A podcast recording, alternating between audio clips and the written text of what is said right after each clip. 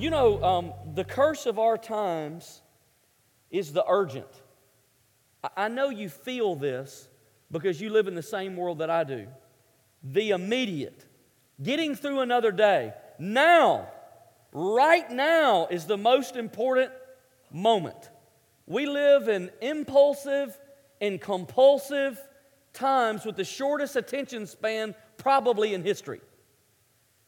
Douglas Rushkoff said it like this Our society has reoriented itself to the present moment. Everything is live, everything is real time, everything is always on, never closed, never off. It's more of a diminishment of anything that isn't happening right now. You feel that urgency in our society. Fads used to come and go in years, now they last a few weeks.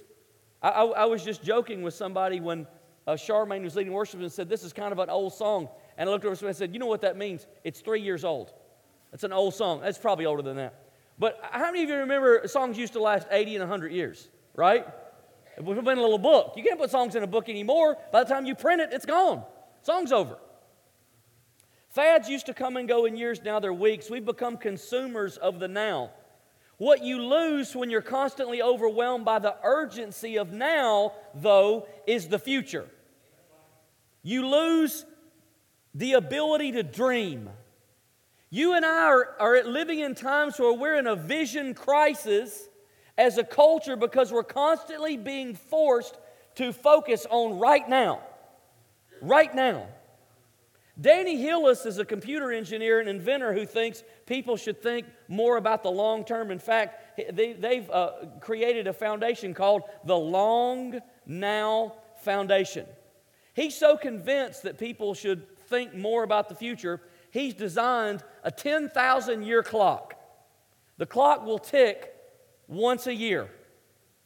The century hand will advance every 100 years. And the cuckoo will come out every millennium. You believe this? So he wants every 1,000 years for 10,000 years for the cuckoo to come out, crow or whatever they do. Danny hopes by building this clock, he'll inspire people to think about the future. Now, this clock is more than a dream, it's, it's actually a reality. I, I've got a short, little three minute video I want to show you on Danny and the clock. Go ahead. I wanted a symbol of the future in the same way that, say, the pyramids are a symbol of the past. I wanted to build something that gave us that sense of connection. And that's how I started thinking about the clock. My name is Danny Hillis, and I'm building a clock that will last for 10,000 years. When I had been a kid, the future had been out in the year 2000. Even when it got to be in the 1990s, we were still sort of just imagining what the year 2000 would be like. It was almost as if the future had been shrinking my entire life. Danny Hillis sent around an email that he wanted to build a clock that would last 10,000 years. What? 10,000 year clock? Why? Danny had been building some of the fastest supercomputers in the world.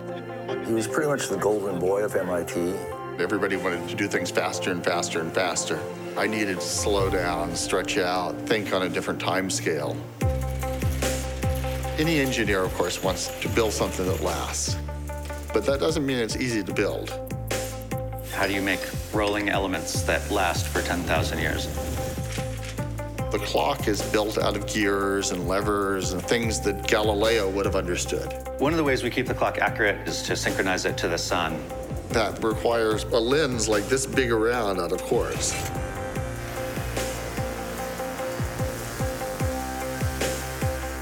Then, exactly at solar noon, the chimes begin to play. The chime generator was developed by Brian Eno. They worked out a way of ringing 10 bells in a different sequence each day for 10,000 years. From the very beginning, I wanted to be able to make a little model of the clock. Our original prototype clock. And then make a bigger one, and make a bigger one, and make a bigger one. I realized that the clock couldn't go into a building. It had to be in a mountain.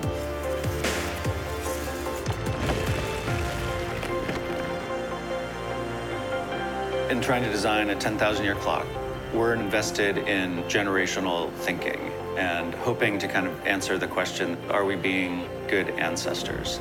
There is a problem of people not believing in the future. A long term clock challenges those short term civilizational stories. I'm very optimistic about the future. I'm not optimistic because I think our problems are small. I'm optimistic because I think our capacity to deal with problems are great.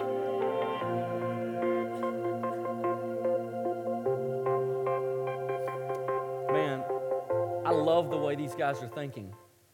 And here's why it's a whole different mindset. This idea of thinking long isn't new, it's consistent with God's view of time. Psalm 94 says, A thousand years in your sight are like a day that has just gone by, or like a watch in the night. 1 Chronicles 16 15 says, He remembers His covenant forever, the promise He made for a thousand generations. You see, time is God's canvas. He's chosen to reveal Himself through history in epic chunks of time. God revealed the concept of the Messiah hundreds of years before Jesus ever arrived on the earth. Why did God take centuries? If God had the answer and knew the answer, why did God take centuries to send Jesus to the earth? Because God thinks long and He speaks long and He reveals Himself over time. And our generation only has one piece of the puzzle. In Exodus 34, 6 and 7, God reminds us that sin can affect families to the third and fourth generation. In other words, your actions today can have an, a direct impact on great grandchildren which you may never meet. That's the long view. And we also, as believers, should take the long view because our ultimate destiny as God's people will outlast time into eternity. That's the long view. So, what about you? 2018 feels pretty small now, doesn't it? Where are you headed? What's going to happen this year? What's life going to look like in 10 years? God willing, I have about 20 years left to pastor. Wonder what's going to happen in those 20 years. I wonder who's going to come find faith in Christ and who's going to grow and whose marriage may be recovered and whose family may be healed and what, which individuals may find a new destiny. What challenges are being faced today that within that 20 year span God will have completely erased? Wonder what that 20 years is going to be like. We have to start thinking long, not what's going to happen next Sunday. How do I find another person to volunteer or serve in this? What's Scrooge going to be like in 2018? Or how many people are we going to reach Easter? We need to be thinking about what's our church going to look like when it doubles? How many churches are we going to have to plant in Shelby County to effectively touch this county? What are the greatest needs in our community, and how can we put the resources of this church behind it to affect it across generations? That's what we have to begin to think. How many of you were at our Christmas Eve service? How many of you were at the Christmas Eve service? It was, it was, um, I love it. Probably my favorite service of the year. We have this uh, point in the service. You can go ahead and put the picture up. We had a little couch and chair here and a Christmas tree. Maybe you can uh, get a little look at that. We put it on Facebook where I sat and told a Christmas story to uh, all the children in our church. And we had about 100 kids that came and filled this space. And it was a moment of pure joy and awe. And as I sat there and looked in the bright little faces of all these little kids, the question that filled my soul is what kind of church are we going to leave to them? And I begin to wonder is the next pastor of Kingwood Church sitting on this stage looking at me now? I don't know. Maybe. What's the, what's the long view? What's the long view? I do know this God wants to do more in your life than you think. but He will take longer than you know. He wants to do more in your life than you think, but it won't happen in this moment or this weekend or next month. It will, hap- it will probably take most of your life for Him to fully do everything He wants to do. Do you know that God has a dream for you? About two and a half years ago, God started a powerful work of spiritual renewal in our church, and we've seen deeper engagement in prayer, and we've seen uh, the work of the Holy Spirit and, and more engagement in worship and more people reaching out. We've seen more life groups uh, raise up. We've just seen a lot of incredible things in this time of spiritual renewal. But here's the thing we're now at the stage of spiritual renewal where it's time to dream again. That's what this series has come from God Dreams. There is a stage, there is a point, there is a moment in renewal where it's time to dream again. There is a time where the Spirit moves and breathes new life and re engages and all of that. But then there comes a moment where it's time to dream again. We're going to spend the next year in Kingwood Church trying to figure out what is God's dream for Kingwood Church. And I want to invite you in on the journey. If you're here, it means that God's dream for Kingwood Church and God's dream for you overlap. Do you believe God leaves anybody out? I don't believe God leaves anybody out. One dream can't be fulfilled without the other. This church's dream, the dream God has for this church, can't happen without you. And the dream that God has for you can't happen without this church. They are connected. So, if God's word to Kingwood Church is, it's time to dream again, then God's word to you is, it's time to dream again. So, it's critical that in 2018, you find God's dream for your life if you don't know what it is. So, you and I aren't just randomly floating through life, colliding around into good and bad things, and God's just making the best out of it that He can. That's not what life is. Without a dream, our lives just become like a glass of water poured out. If I just took a whole bucket of water and poured it out and it just ran everywhere across these steps, without a dream, that's how we live our life. We just run here and there and everywhere, respond to the next thing. But when you have a God dream, you are like a white water river channeled by boundaries, focused on the destination God has you to go on. If God has a dream for your life, how do you find it? What does it look like? How will you walk in it? That's what we're going to talk about this whole month. So today, I want to remind you the story of Noah in Genesis chapter 6.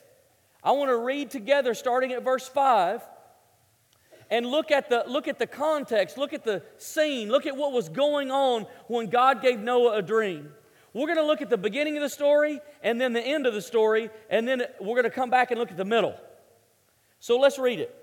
The Lord saw how great the wickedness of the human race had become on the earth, and that every inclination of the thoughts of the human heart were only evil all the time. You think you live in a bad neighborhood. Look at this. The inclinations of the human heart were evil all the time. They never took a break from evil, they didn't have any time off. The Lord regretted that he had made human beings on the earth, and his heart was deeply troubled. So the Lord said, I will wipe from the face of the earth the human race I've created, and with them the animals, the birds, the creatures that move along the ground, for I regret that I have made them. This does not sound like a God dream, it sounds like a nightmare. But I, but I, got, I got a good word for you today. Sometimes God dreams show up in the middle of nightmares. So, some of you this morning might be living in a nightmare. You might be living in some of the worst circumstances you could imagine. You might not be excited at all that it's a new year. But I got a good word for you today. God's dreams aren't limited to your circumstances. And so today, sometimes God's best dreams break out right in the middle of the worst times. So when we do go through this series, you're not eliminated. This isn't for people just whose life's going well. God has a dream for everybody. So it doesn't matter what you're going through. This is the account of Noah and his family. Or I'm sorry, verse 8. But Noah, you know, I love that conjunction right there. This is how everything was, and this is how bad it was. But Noah found favor in the eyes of the Lord. And this is the account of Noah and his family. Noah was a righteous man, blameless among the people of his time, and he walked faithfully with God. If you got something to write with this morning, let me give you a few thoughts about God's dream in your life from the story of Noah. Number one, God gives his dreams to people who walk with him. God gives his dreams to people who walk with him. You can't just go do your own thing and live God's dream at the same time. Now, there's at least two reasons for that. First, I don't know if you've noticed this or not, but I think that we, we tend to tell young people the dumbest thing. And I really wish we'd stop. We look at their little faces and we say to them, in their optimistic, youthful naivety, you can be anything you want to be. If you dream it, you can achieve it. I'm calling foul. Absolute hogwash. No, you can't be anything you want to be. Why don't you go ahead and be LeBron James then? Never mind you're five, six, and uncoordinated. Go ahead and be LeBron James. That's the dumbest thing we could ever say to anybody. You can be anything you want to be. Why don't you be Tom Brady? You don't even know what a football looks like. Or Bill Gates, don't even know how to turn a computer on. Just go and be, you can be anything you want to be. That's the dumbest thing I've ever heard. Which is the reason that I'll tell you the movie that I hate the most. You ever seen the movie Rudy? It's about the little kid that wanted to play Notre Dame football. It was his dream. I, the whole movie, I've got this anxiety and this sick feeling building up in my stomach that this, is, this isn't going to turn out the way that it should. And I watch the movie, and he becomes a tackling dummy for these big guys.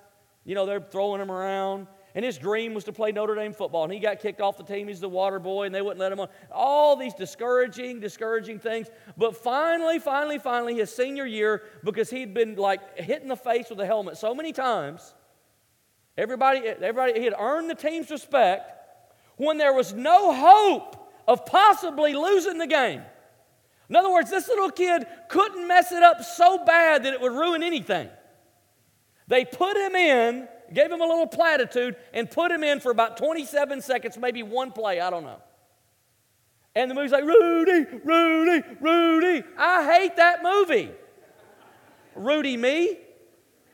And they say, oh, yeah, but they respected him. I don't want to be respected, I want to be effective. I want to know what I was made to do. That kid was not made to be a football player. And I'm wondering who are the people in his life that wouldn't put their arm around him and say, Son, you have incredible perseverance. If you'll put it in something you're good at, you'll be incredible. But football is not it. I got good news for you. You can't be anything you want to be, but you can be everything God wants you to be. That's good news. God made you and He gave you strengths and He gave you abilities, and He'll never give you a dream that He hasn't made you to fulfill. Now, the other reason that I, I, I think you can't just do your own thing and fulfill God's dream for your life is look, it's perfectly fine for you to make up any dream you want to do, and it's perfectly fine for you to do anything with your life that you want to do, unless you're a Christian. Now, if you're a Christian, that changes everything. When you surrendered your life to Jesus, you gave up the right to do whatever you want with your life. You surrendered that. Surrendering your life to Jesus means surrendering to the dream that He has for you. Now, how do we find that dream? God gives His dreams to people who walk with Him. Of all the people on earth, when the Bible says that all of humanity was evil all the time, who did God give his dream to? Was it somebody that was, you know, out there uh, doing their own thing? Was it somebody that was ignoring God? No, it was the man who found favor with God, who walked with God. He gave him a dream to build a boat to save humanity. Now, he gave that dream to the person who walked with him. Here's good news for you and I today. You don't have to stress. You don't have to panic. You don't have to be afraid. You don't have to live in anxiety that, oh no, God's got this big dream for my life and I'm going to miss it. How am I going to figure this out? Walk with God. And you will walk directly into the dream. You can't miss it if you walk with God. Let me give you a great way you can do that. For the next 21 days, we're going to be praying and fasting. And I want to encourage you from the bottom of my heart for 21 days, walk with God. It takes three weeks to start a new habit. For those of you who don't have a regular devotional life, tomorrow's a great time to start. We've got scriptures laid out for you. It doesn't take an awful long time. It's more important for you to do it every day than it is to do it a lot or a long time. Just start. I'm glad he didn't say run with God. I can't keep up, my legs are too short. Walk with God. You don't have to be in a hurry, you don't have to panic. You just walk with God, and I promise you, you're going to walk straight into the dream He has for you. Number two, God fulfills, God dreams fill our lives with God purposes. The way you know the difference in a God dream and a good idea is it's filled with God's purposes. A good idea will fill you with excitement. A good idea will get your creative juices flowing. I mean, isn't that what Pinterest is all about? Just pages and pages and millions of pages of ideas? But a God dream will fill you with His purposes. Genesis chapter 9, verse 1. Now let's go to the end of the story. Then God blessed Noah and his sons, saying to them, Be fruitful and increase in number and fill the earth. See, this is the end of the story. The water has dried up. The ark is on dry ground. The people and all the animals have been let out of the boat and they're back on dry ground. And the whole judgment of God is over. And God looks at them and says something we've heard before Be fruitful and multiply. It's the very same thing He said in the beginning. Genesis chapter 1, verse 28. God looks at Adam and Eve, the first two humans on earth, and He says, God blessed them and said to them, Be fruitful and increase in number, fill the earth and subdue it. God's purposes do not change from generation to generation, they are the same. And you will know when you are feeling, following a God dream because God's purposes will be in it and they won't change. When you follow the dream God has for you, it will fill your mind with eternal things. See, God was intent from the beginning on establishing the people of God for his own glory. And he, ha- he, he created Adam and Eve and then wiped out humanity except Noah and his family. And the same command that was at the beginning is the same command that's there now. And that is be fruitful and multiply because God's eternal purpose of building the people of God for his own glory is still on the table. A good idea is often rooted in immediate gratification, and it requires no sacrifice and no preparation. A good idea may sound something like this Hey, let's go get a milkshake. Uh, all you got to do is eat it, right? You just pour it straight down your throat. I mean, that's it. There's no, you don't have to plan it, really, you don't have to prepare. That's a good idea. It's not a God dream, though. A good idea, you don't have to change, you don't have to give, you don't have to do, you don't have to become. You just jump in and consume.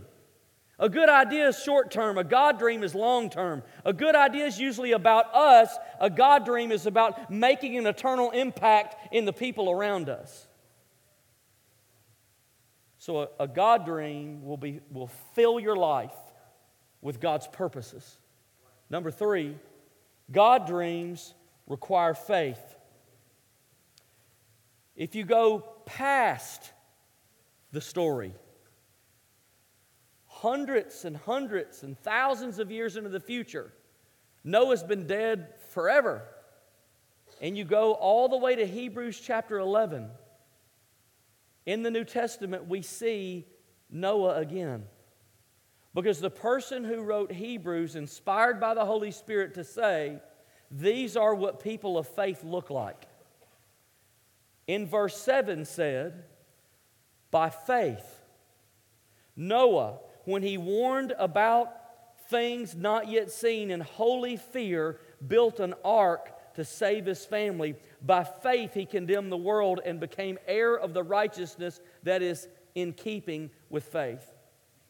Now, I don't know if, if you and I can adequately understand how difficult it was for Noah to build that giant boat when it had never rained on the earth. Can you imagine people coming by and saying, what, do you, what is that? What are you doing? By the way, if our records are right, that boat was built about 1,000 miles inland. That, that's a, if you want to know the number one way to look insane, build you a, a Titanic, you know, in Kansas City. See what happens. This guy's building this giant boat inland, and there had to be days that he woke up and said, Now, now you want me to do what? Say that again. Because water's going to fall from the sky. Nobody who's ever lived on earth has ever seen that because it's never happened. And I'm so supposed to believe that not only is water going to fall from the sky, so much of it's going to fall from the sky, it's not going to stop and it's going to flood the whole planet. And so enough water, like I don't even live close to the ocean. I have never even seen a seagull. And somehow the water's going to come up to here and move the boat around. Can you imagine how difficult this was? But that faith drove him to take the slow, long journey of building a boat that would hold two of every animal on earth and his family. There had to be days that that just didn't sound right. But once you kind of take that step, you're not going back. What do you do? To, turn it into a gift shop? You know, if you decide not to follow through with it, what do you do with it? I remember when, when God spoke to me when I was a teenager and called me to be a pastor. When I first got that impression, my first reaction was panic because I thought, I, am I, I, have never, that, that thought's never crossed my mind. I don't want to do anything like that. I backed up. I wrestled with that call for months. There were no leaders in my family. No one in my family had ever been a public speaker. My family was uneducated and very dysfunctional. And I don't know if you can understand how hard it was for me to accept God's dream for my life to be a pastor. It could not have been more different than the family culture that I was raised in. But there came a time when I had to either believe God or not. There came a time, there came a line, there came a spot, there came a day, there came a moment where I said, either I'm going to say yes to Him or I'm going to say no to Him. Either I'm going to follow this dream God's given me or I'm going to do my own thing. And believe me, I thought about it. There were days it was very attractive. For months and months, I wrestled with this. And I, I think there's some of you here this morning. You know God's dream, but you're afraid. Or, you, or you're distracted. Or you've gotten discouraged. And you've kind of backed up. And I just want to ask you this question. If you're not going to follow the dream that God's given you this year, when will you? Because there kind of comes a line, there comes a moment, there comes a point of decision that you've got to say, I'm kind of stepping off a cliff here, and I'm either going to have to believe God or not. Either God's God and He's going to come through, or I'm going to fail, or I'm going to hide and run away from it. The verse right before Hebrews 11 7, no shock, is 11 6. but what it says is incredible. And without faith, it is impossible to please God because anyone who comes to Him must believe that He exists. Watch this. And He is a rewarder of those who earnestly seek Him.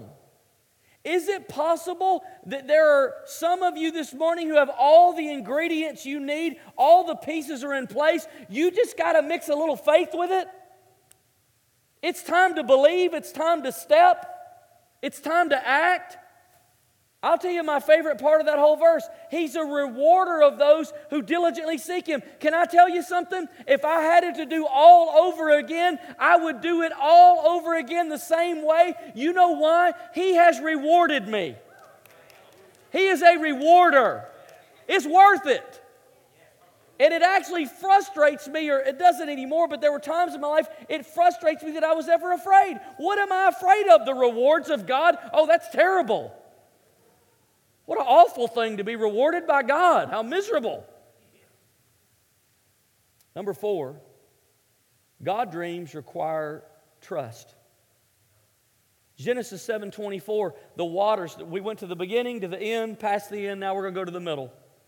The waters flooded the earth for 150 days. Noah did not hear from God for 150 days. Can you imagine floating around in that boat? I got caught in Lake Pontchartrain once in a little shrimp boat in a storm, and we were out there hours, and I thought I was done with boats in the water forever. 150 days? You don't see a tree, you don't see a plant, you don't see land, you don't see anything but water on the horizon. And God is not talking. God's dream for you is going to require some trust. Because there's going to be times nothing's happening. God will say nothing new to you, no more direction, no more instruction. You'll begin to wonder did I make all this up? Did he mean what he said? And some of you've been waiting on God, and, you, and just because a new year starts, it hasn't changed anything for you.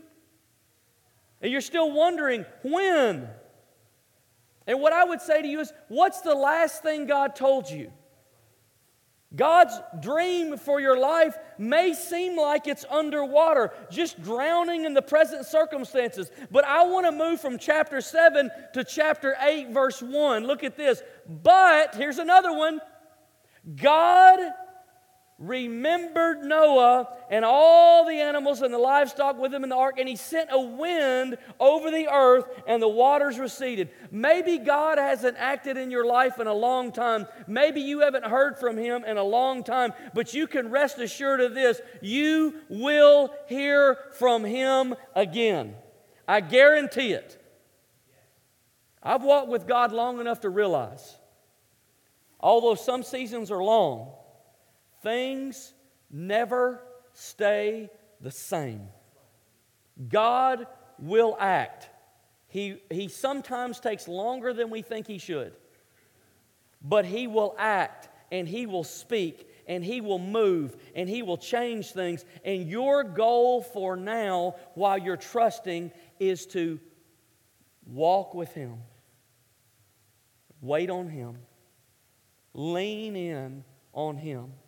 Trust Him. It's less about what you do and more about who you become. Because God just might be waiting because He's turning you into the kind of dreamer that'll fit the dream that He's made for your life. You never know what He's up to. But you draw near to Him and continue to believe the last thing He told you. This morning, as we. Um, move to prayer. Some of you today are, are, you know what God's dream is, but if you're completely honest, fear and distraction or maybe discouragement has held you back. God's word to you today is take a step of faith. Believe Him. Maybe you're here today and you say, I have no idea what God's dream is for my life. It, it's not clear to me at all. I have ideas. I know I'm passionate about some things, but I need clarity. God's word for you today is lean in on Him. If God's word to Kingwood Church is, it's time to dream again, then God's word to you is, it's time to dream again. Which means that God's going to begin to clarify those, those thoughts. Maybe you're and you say, I, I just need my dream to be renewed. It's kind of gotten dusty. I, I've been waiting and waiting and waiting, but I really need God to help me be patient and trust Him and wait on His time. I need, uh, uh you and I don't wait on God well. We don't, right? We need His help to even wait right. But I got good news for you. The word of the Lord to you is He's an ever present help in time of trouble, and He will help you wait. A fruit of the Holy Spirit is patience, and He will help you wait, and He will come through. Would you stand with me this morning? I want to ask every, everyone to, if you just close your eyes.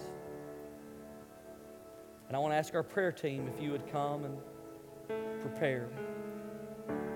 The Holy Spirit is moving today and He's talking and speaking. There's no, there's no push, there's no pressure, but there's an invitation. God wants to invite you. He wants to invite you to engage Him again at the point of, at the point of His dreams over your life. If you're here this morning and you say, you know, I, I have some idea, I, I know some right things to do, but if I'm honest, fear or distraction or discouragement has been holding me back. With every eye closed in the room, would you just lift your hand and say, Would you pray for me today? As I've gone through this service, God's been speaking to me, and I know, I know I'm, I know I'm hesitating. I know I've held back. Would you pray for me that God's going to give me faith today? I'm going to take a step of faith. Would you just lift your hand and say, Pray for me today? Pray for me today. Yep, yeah, yeah, yeah. Yeah, thank you, thank you, thank you. The balcony, yep, I see your hand. Yeah, yeah, yeah. Yeah, in the back, thank you. Just lift your hand and say, Man, that's me. I, I don't, I don't want to miss God's dream because I've given into fear or I've become discouraged or I'm overwhelmed. Maybe you're here today and you say, you know, I just need clarity. I, I have feelings and ideas, but I really want to know what God's direction is, either for this season or maybe for the long view. Would you just lift your hand and say, I, Man, I, I want to ask God today for direction? Would you lift your hand? Yeah. Yes. Yeah, yeah. Yep. Many, many hands. Yes. Yes. I just want direction. Maybe you're here today and you say, I'm in the middle of waiting. Like, I, I have a direction, I have the idea, I think I know where I'm supposed to go, what's going to happen. But if I'm honest, I'm, the circumstances look like they're drowning out the dream God gave me, and I just don't know when. I'm, I'm stuck waiting right now, is how it feels. Would you just say, would, you pray for me today that I'll trust God? How many of you would say that? I, I, I, need, I need to trust God. Yeah, thank you. I need to trust God today. Yes. Yep. I need to trust God today. Here's what, here's what I want to do with every eye closed. If you lifted your hand, what I want to ask you to do in a moment is just come and let our prayer team pray for you. I believe prayer changes things. That's why we pray. That's why we spend so much time praying because prayer changes things when nothing else will. And if you lifted your hand for any of those reasons, in just a minute, I want you to come and say, Would you just pray that God would um, strengthen my faith? Or would you pray that God would help me to trust Him? Maybe this, maybe this move today is a step of faith.